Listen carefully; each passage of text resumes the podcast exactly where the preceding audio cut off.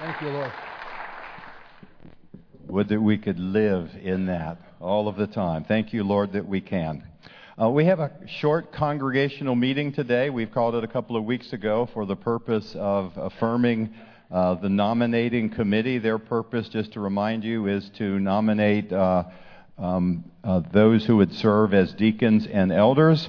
Uh, Phil Stump, I see you back there. Would you take uh, notes for today's meeting? Uh, so if you would take your bulletin and open it up on the bottom left hand uh, corner, you'll see uh, those names. Most of them have already served. There are three, I believe, new people uh, that we're adding Duke Lineberry, Kyle Pennington, and Josh Kraft. Those are the new individuals. So this does not need a second. That comes as a motion from your, sec- from your session. Um, are there any questions, and can we proceed to vote? Hearing none, all those in favor then of affirming this slate of for the nominating your nominating committee signify by raising your right hand and opposed your left hand. The motion carries substantially, as in unanimously. Thank you so much. Duke Lineberry, why don't you come up? And uh, while Duke is coming, I have asked if he would bring the word. Uh, Duke is one of our elders and also the one I just named who would be sharing uh, in that nominating uh, committee. Duke is also a member of the Church Development Committee of Presbytery and travels about and preaches a good bit. And I thought, you know what? We need to have Duke share the word with us sometime, and this is that time. Thank you, brother. Thank you. Thank you. Wow.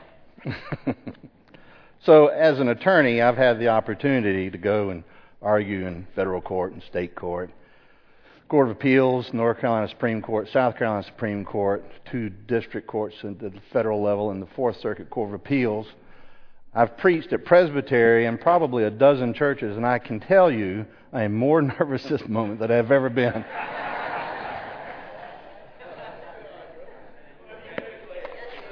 And the reason is because you're my family. Now, I go to South Carolina and argue in front of the Supreme Court, and I don't care because when I'm done, I'm done. But I got to see you guys next week. and I love you. Um, thank you.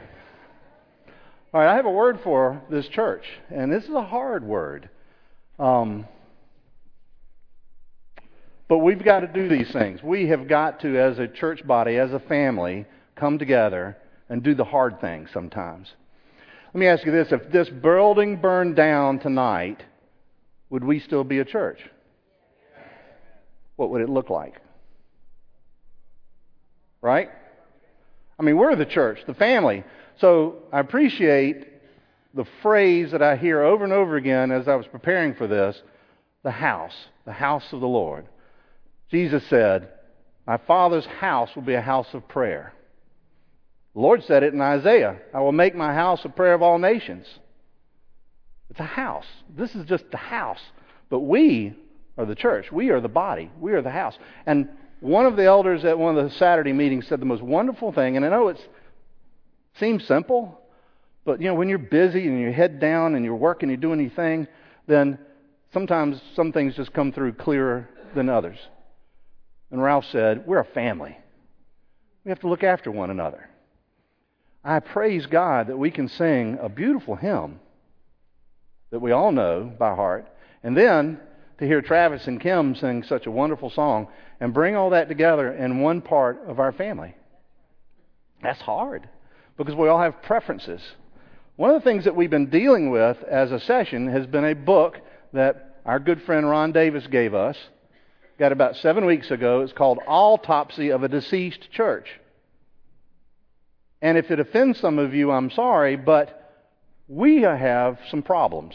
Can I have the slide, Jim? So we say attendance, well, it's just the quality of the attendance, right? But that's an indicator of a problem. Now, on the church development committee, um, my duty, my auspicious privilege is to bring in new churches and develop them. That is, work with their pastors, work with their sessions. Um, we do different things in development. It includes meeting with them at t- different times and going over things. And, and, and somehow or another, I've gotten the niche of preparing certain documents for churches. So for the last couple of years, I've been preparing a lot of documents to shape up the, the facilities use policy and your bylaws and marriage policies because of the way the, the, the law has changed, allowing gay marriage. And other things, too. It's not just gay marriage. There's very, a lot of other issues that have come into play. And so, because of that, I've had a lot of connection with a lot of churches within a four state area West Virginia, Virginia, North Carolina, and South Carolina, which is the Presbytery of the Mid Atlantic. And in this process of bringing in new churches, I've noticed a couple of things, a couple of um, indicators of health. Um, some of the churches coming in are fleeing from the PCUSA. And just to give you an idea, um, we are an evangelical Presbyterian church.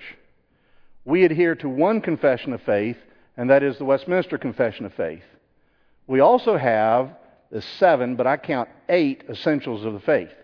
These are the basic tenets of Orthodox Christianity that Jesus is, in fact, the Son of God, that the Bible is the infallible Word of God. There are churches that don't believe that. And so the churches coming from the PCUSA into our denomination, fleeing, technically, escaping might be a better word, they're fleeing the apostasy of a church that no longer believes that Jesus is necessarily the Son of God, if you can believe that, or that the Bible is the infallible, inherent Word of God, or that he was even born of a Virgin Mary. I mean, the things that we declare in the Apostles' Creed, they don't always adhere to. They have 17 confessions of faith, and you get to pick and choose. Now, when, when we are examining um, pastors coming into the denomination, Phil will tell you there's a number of questions, but and, and also elders coming into with the churches that are coming into the denomination. We, we go over certain questions like do you, do you adhere to the confession, uh, uh, Westminster Confession of Faith? Are there any exceptions? Well, almost everybody says, well, yeah, I have an exception to keeping the Sabbath holy because I am going to watch a football game or I am going to go fishing or do something after church. And, and that's, that's an exception that we are willing to, to go with. But if someone were to come in and say, well, I have an exception that Jesus is, that Jesus is in fact the Son of God, now we've got a major problem. But over in the PCUSA, if you can justify your position sufficiently with these 17 confessions of faith, you're in like Flynn. We're having the same problem, by the way, in the United States when you have a constitution that says what it says, but somebody says, but there's more to it. It's just not written, and they have to read between the lines.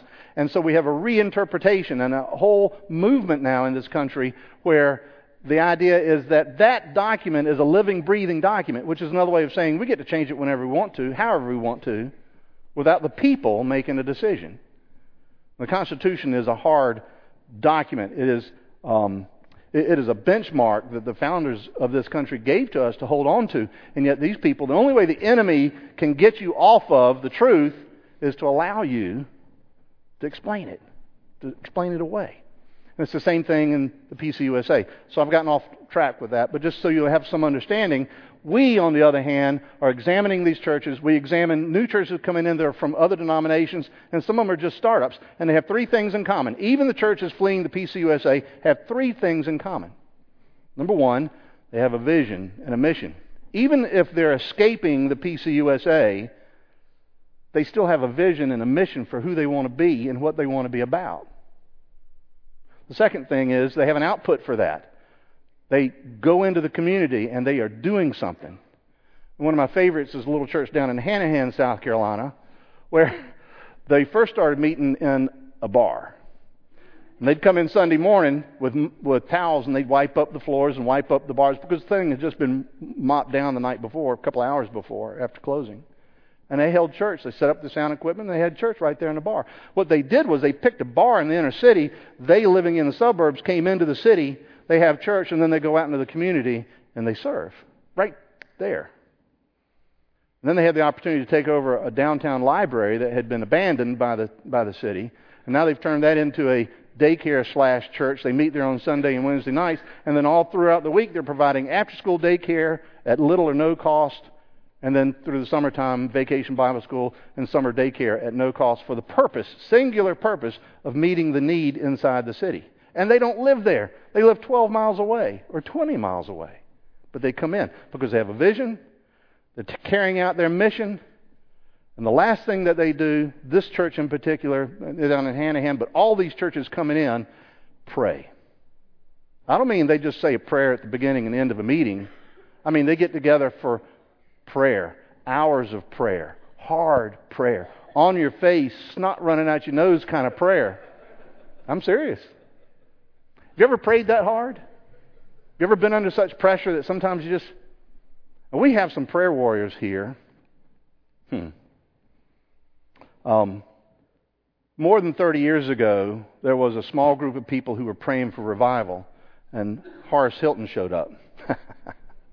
and those folks have continued to pray faithfully, and they've continued to pray throughout this entire time. There's a group that meets on Wednesday nights, and if you come in, you look at them and go, wow, this is, this is pretty subdued, but these folks are faithful to pray every Wednesday night. Are they doing it out of habit? Are they doing it out because God has called them to do that? It doesn't matter. They do it. Sometimes you just got to do it, whatever it takes. So the churches that come in have all these things and they're alive and they're vibrant and they're growing. So those are also indicators too, by the way. Uh, in my time on the church development committee, I've had two opportunities, well, two responsibilities of laying churches to rest. And one of them is up in Greenwood, South Carolina. Now, to give you an idea, this church was formed in 1770. It's called Rock Presbyterian Church. And they got a grant from King George III in 1767, so there are no deeds. if you bought your property, you got a deed. Not these guys. They got a grant from the king, and there's nothing after that. It's just from the king. So you're talking about a rich heritage. It's pretty cool. Um, however, last year they had dwindled to less than 20 people. Interesting, in 1850, the pastor at Rock Church founded and planted First Presbyterian Church in Greenwood. First Presbyterian Greenwood founded and planted Westminster Presbyterian in Greenwood. And of course, they were PCUSA. And last year, enough people at Westminster Presbyterian wanted to get out of the PCUSA, and they had 200 and some people that were leaving. PCUSA said, Well, it's going to cost you a million and a half dollars for your property. And they said, We don't have a million and a half dollars. And so the PCUSA said, take off. You can't have your building. Now, the EPC is not in the real estate business. We're in the kingdom building. And so we go to the 20 at Rock Church, not because of this uh, Westminster church, but they were coming to us saying, what do we do? Because at 20 people, you're not viable any longer. And I moderated a meeting. Jenny and I went up, had some church with them, moderated a meeting that they had. And at that meeting, one of the ladies stood up and said, my dad built this church. I mean, with his own hands, two other guys, the three men built that church themselves in 1959, that particular building. And her parents are buried in the back. She and her sister both had been married at that altar. Her sister and brother in law were buried in the back. She and her husband were going to be buried in the back. And she said, I want to give our church away for the kingdom. Now, that didn't happen after lots of prayer. But what got them to where they were was prayerlessness. Think about that for a second. What caused that church to die was prayerlessness. What has caused our nation to get to where it is right now is prayerlessness. It's really no different. Think about it in your own life. I've gone a whole day, and I realize, but I'm laying down and going to bed at night. I've gone a whole day slugging it out, doing what I do, and I'll lay down and go, man, I ain't even prayed all day long. You ever done that? See, my problem is I'm a human doing. My wife is a human being. she reminds me that I was made to be, not to do. But see, I'm one of those guys, as soon as there's a problem, I'm rolling my sleeves up and I'm off to go do it. She, on the other hand, runs to her prayer room and she prays. And I'm learning. I'm moving there. I'm, I'm going there, but it's taking me a hard road, to hoe to get there, and it takes discipline to get there. But this church that was giving its property away without exception says the reason we died is because we didn't pray, We didn't have a vision. We lost our identity, is what she really said. One of the ladies said, just, We just forgot who we were and what we were about, and they lost their mission.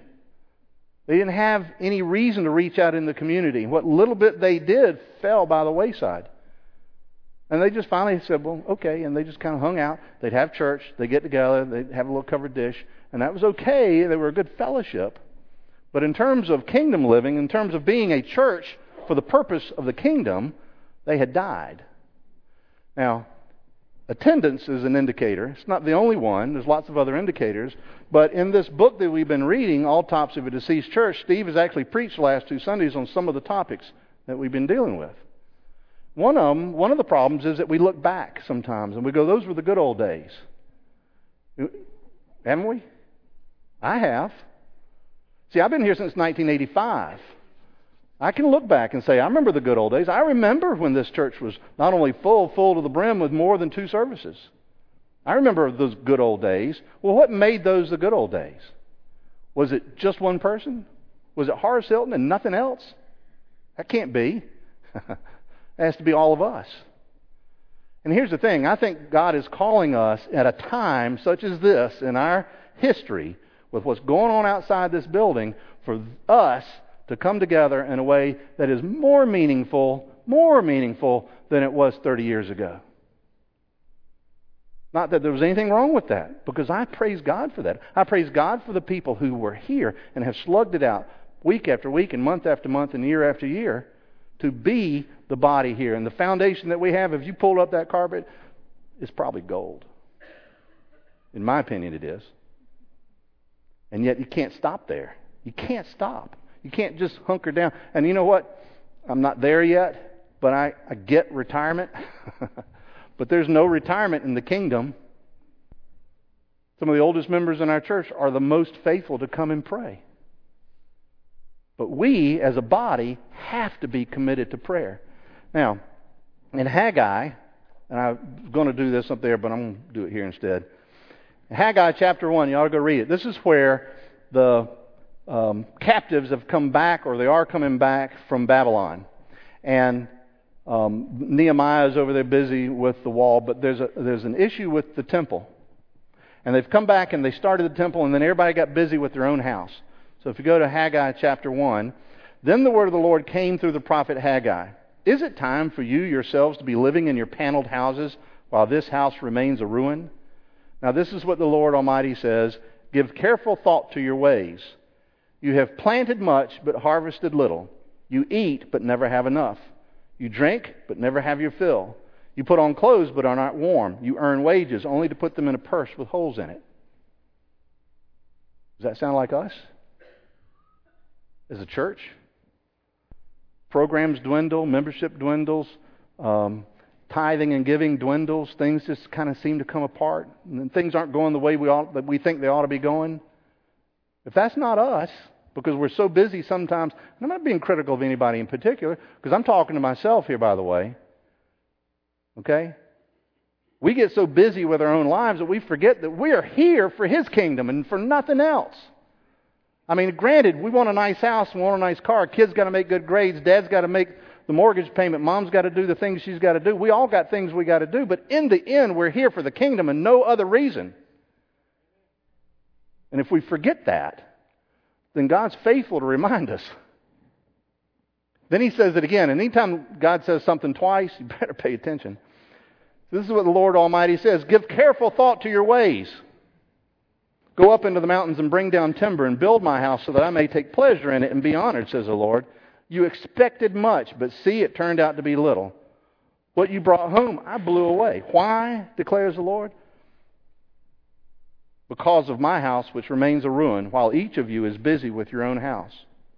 Therefore, because of you, the heavens have withheld their dew and their crops, its, the earth its crops.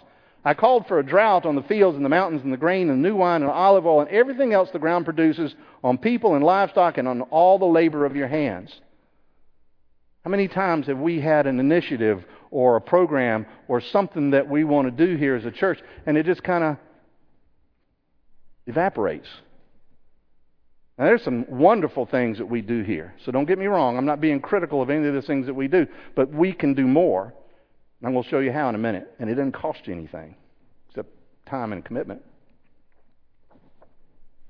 We quote Second Chronicles 7 wrong. I want to know how many people can quote Second Chronicles 7:13, not 14. Raise your hand if you can tell me what Second Chronicles 7:13 says. Pastor can. See, here's the thing. Solomon built the temple, dedicated the temple, sacrificed 22,000 cattle, 120,000 goats and sheep. That was a big barbecue. And all the people rejoiced, and this is it. God's going, and, and actually, what happened was God sent fire down and fired up the grill and burnt everything up. And everybody's, you know, if, if God did that right now, we'd all be standing back going, "Wow, it's cool." Then the Lord appeared to Solomon at night and said, I have heard your prayer and have chosen this place for myself as a temple for sacrifices. And at that point, I'm going, yeah, boy, God's, God's in this place. We've done everything right. Everything's going to be good, right? Then God says the most remarkable thing. he doesn't say if, he says when. And by the way, in the NIV, verse 13, 14 is one sentence. So normally when we read something, we should read the whole sentence. When I shut up the heavens so there is no rain, or command locusts to devour the land, or send plague among my people. If my people who are called by my name, and I'll finish that in a second. But God starts the conversation with when I stop the rain, when I send the locusts to devour the land, when I send plagues and disease or sickness on my people. Why would God do that? God knows we're a fickle people. He knew the Israelites were fickle. It didn't take them how much I don't know how long uh, Moses was up in the mountain, but while he's up there getting the Ten Commandments, they're down there building a calf. I mean, they forgot that quick. We do too. I do too. But he says, When I shut up the heavens so there is no rain, what's the rain? Holy Spirit. Right. Command locusts to devour the land. Who's the land? In this context, that's us. What are the locusts? Locusts can be foreclosure, jobs, you name it. All the things in the world, all the places where the enemy would want to come and steal, kill, and destroy, and take stuff away from us. That's what the enemy does. All right? And send plagues among my people. I'm convinced, like Smith Wigglesworth, that cancer, cancer is an attack of the enemy. And we don't have to stand for that. But what do we do? Well, we, we do this because I've got cancer. If my people who are called by my name, this was one time in history. That was for the Israelites standing in front of the temple. God's talking to Solomon, and he's telling Solomon, if my people. That's them, not us. This is not replacement theology. Okay? And he's talking to his people. Now, we've said this over America a thousand million times. And you know what? We should say this over America. But America is not called by God's name like the Israelites were. But there is another nation that is. And that's the kingdom, us. So if my people, that is, if Jesus were saying this to his church, then he's talking to me. If my people who are called by my name, Christians, are called by my name, will humble themselves and pray and seek my face and turn from the wicked ways, then I will hear from heaven and forgive their sin and heal their land. Are we prideful? I am. Steve asked me to come preach. My head got that big. And then every day as we got closer and closer, it got smaller and smaller. Thank God.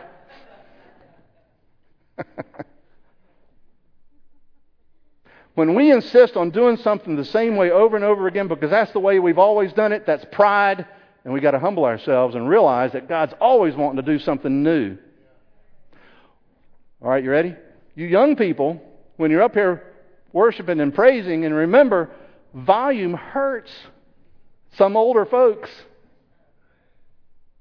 Paul said in Philippians, we should be looking after the interests of others first.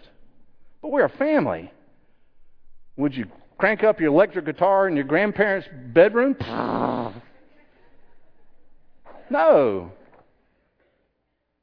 As much as we have preference, we should remember that we're a family and we should be looking after one another.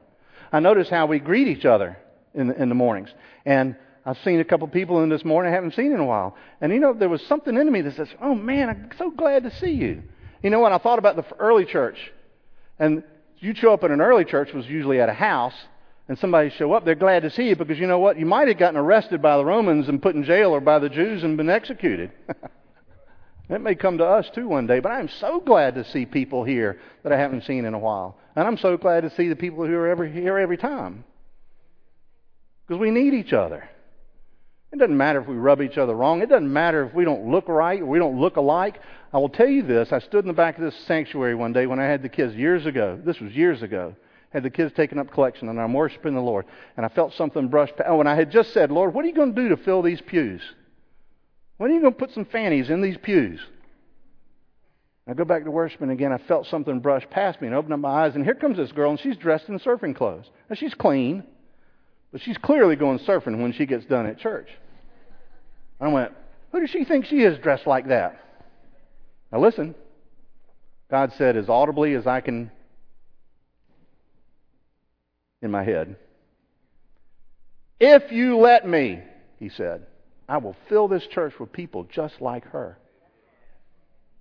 Now, I don't know if that means millennials, young people, or people who just don't look like me, or people who aren't going to dress like me. It doesn't matter. If we let Him, if we let Him, He will fill this church with people just like her who love Christ. That's what we need. And then there's one more verse in, chap- in, in uh, chapter 7 of Second Chronicles. After he says, I will hear them from heaven and forget. Oh, by the way, let me go back. Humble themselves and pray. and pray and seek his face, which is part of praying. And turn from their wicked ways. How we treat each other. Jesus said we're supposed to prefer each other. We're supposed to treat each other better than we treat them out there. And instead, what do we do? We turn our backs on people. We criticize people. We, we get around. We talk about behind people's backs. By the way, if you got something to say to my wife, you better come say it to me. Leave her alone. I, I'm telling you, if you got something to say to Michael, don't talk to his wife about that. If you got something to say to Steve, don't talk to his wife about that. That is wrong. That's sin. It is sin. Because the Bible says if you got a problem with somebody, you go straight to them. That's another reason why churches fail. Because we haven't humbled ourselves. We haven't prayed. We haven't sought His face. And we haven't turned from our wicked ways. Verse 15. Now my eyes will be open and my ears attentive to the prayers offered in this place. In Acts 2:42, the early church is getting together. And it says, They devoted themselves to the apostles' teaching and to fellowship and to the breaking of bread and to prayer. That word prayer, uh, that word devoted in Acts 2, in Acts 2 is praskaterero. You say that right? John?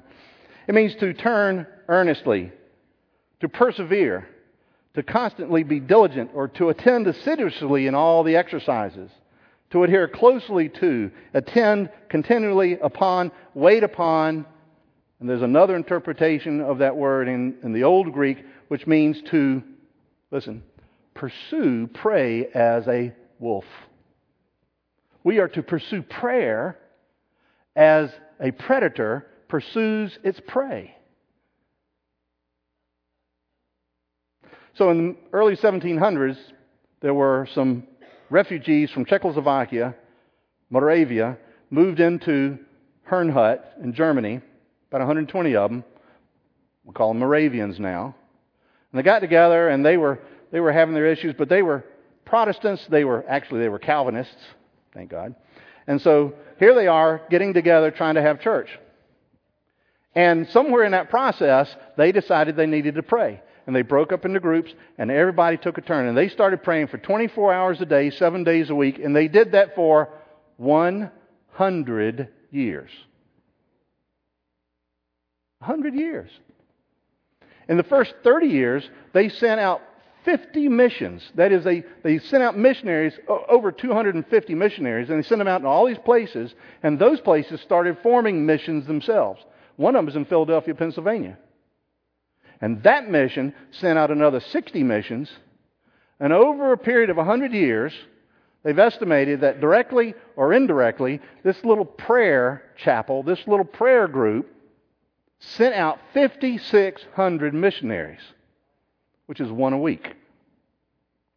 And the church in Herrnhut was never larger than 300 people. That's kind of cool. Oswald Chambers says prayer does not fit us for the greater work, it is the greater work. And Charles Finney, he's got a series of books, a series of writings. One of them is on revival. And you ought to read it. It's a little tough, but it's, it's a good read when you get it done. He says prayer always precedes revival.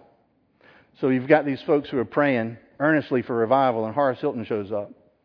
I wonder if we get together now and start praying fervently, pursuing prayer like a wolf pursues its prey, that somebody else doesn't show up, or some people show up, or we continue to grow and thrive, which is what the pastor's been talking about. We want to thrive, don't we?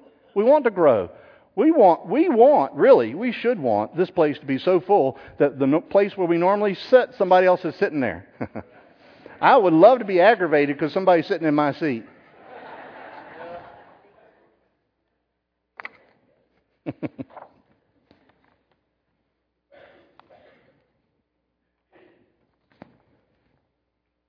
Thom Rainer, who wrote this book, says that 10% of all the churches in the United States are healthy.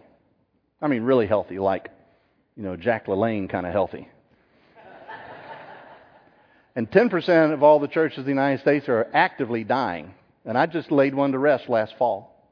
So I know what that looks like. There's a good ending to that story, by the way. The Westminster folks who came in, they're not EPC, they're ECO, which is PCUSA Light, but they're still, they're reformed. And here's the thing when they came in, they were happy to have the new building. I mean, they gave it to them, not a dime. Just here, you can have it. That's kind of cool. But they were more grateful for now being able to be reformed as opposed to being under that apostasy. Think about that. We take it for granted that we are a reformed congregation, a reformed theology. If you don't know what that means, go Google it because it's really fascinating to read what it means to be reformed. It also puts things in perspective. And I encourage every single one of you to go and read the essentials of our faith, which you'll find on the website, the uh, EPC website. I am so happy with our denomination because I've preached in churches where the pastors wore robes and there was a full choir in the back. And I've been to the one up, up in the mountains where it's just a few people, it's kids, you know, and it's just, I don't know, it's, they're just doing church. There's nothing about that that looks like the one down here that I was preaching at. And yet, they are both EPC and they both love God and they're both pursuing prayer like a wolf. 80%, however, are sick to very sick. And your session has done a hard self assessment. Now, Nehemiah goes back to Jerusalem. The first thing he does, after he's been there for a couple of days, without telling everybody why he's there, is he goes around at night and surveys the wall to see what's going on was broken down. Because the report that he had had was the walls were broken down and the gates had been burned. And he wept. And he goes to the king. Eventually, the king says, Okay, you can go. Go on down there and do what you got to do. And I'll even give you the money to do it. And the manpower behind some of that. So I'm thinking, I came back on session, and our good friend Ron Davis says, I've read this book. You all take a look at it. And he bought one for every one of us, and I read it. I mean, it changed my life. Get a copy if you can and read it. It is not depressing, it is an honest assessment of church. And our session, your session, has come down and, and had an honest assessment. I'm going to tell you, we have determined that this church is somewhere between sick and very sick. That's not a criticism, that's an honest assessment. And the reason I'm telling you that is because if you're sick, what do you do? You go to the doctor, you take your medicine, you eat right, you exercise, you get your sleep, and you get healthy again. And it is my prayer, and it is my mission on session to do what I can as part of a body and part of a team to bring health to this church that I love so much. And it doesn't mean a steamroller, okay? That's not what I'm talking about. I'm not talking about coming in and changing everything because you know what? That's not going to do it. There's only one thing that will do it, and that's when we're on our knees and we're in prayer. My wife said the most remarkable thing to me one day. I was busy with some stuff, you know, and she goes, Why are you fretting? Why are you worked up all of it? When are you going to pray? Like, right, when am I going to pray? You know, if prayer is the greater work, there's only one answer to our problems. There's only one, and that's to pray. Um, in terms of what we should do, remember now, I'm the guy that rolls up his sleeves. I'm ready to go do something. Okay? That's not going to get it. We have to pray. We have to pray on Wednesday night. We have to pray in the prayer chapel. We have struggled to get that prayer chapel up and going. The fellow that gave the furniture, a fellow named Mr. Mooney from Charlotte, I knew him when I was a kid. He gave all of that wonderful furniture. That, has everybody ever been in, anybody never been in the prayer chapel? Sweetheart, it, it's right across from the kitchen. You just open the door and you walk in. There's a couple of old codgers that come here on Thursday night. I won't tell you the names, but it's it's like Waldorf and Statler. I mean, they're just they. Uh, that's a Muppets plug. Kids know what I'm talking about. All right, so so these two guys get in there and they will tell you. They get on their face. They close the door because they're the only two in there on Thursday night. They get on their face and they report back over and over and over again. The Lord is in that room. Now, I don't mean that you have to go back there to pray. That's not the point. But if you're here or you have a chance to come during the day or during the week, the building is open, go back in there and pray. Why not? What's it going to hurt? What's it going to cost? I come Wednesday mornings between 6:30 and 7:30, 6 to 7:30, somewhere in that range, and I bring Henry with me. We go in there and we pray. Henry's my dog. Couples go in. My wife is in there in the mornings. There are ladies whose children go to this school who don't go to this church, but they'll go in the prayer chapel. And they get together and they pray and they support each other and they pray over each other and they pray over their families.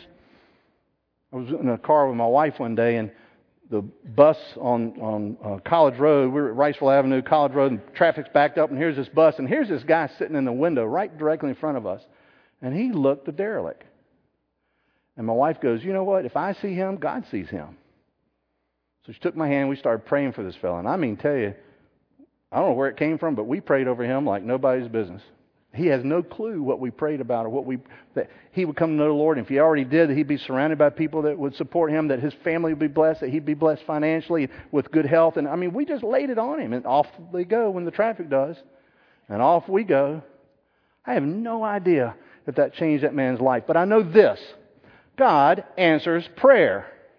He says it over and over and over again. Why don't we pray? Pull out your hymnals. Go to 435. And we'll wrap it up here in a second. We sang this last week. Blew my socks off. What a friend we have in Jesus. I'm not going to ask you to sing. I'm going to ask you to read. First verse, third and fourth lines. Starts with the word O. Is everybody there? Read along with me, please.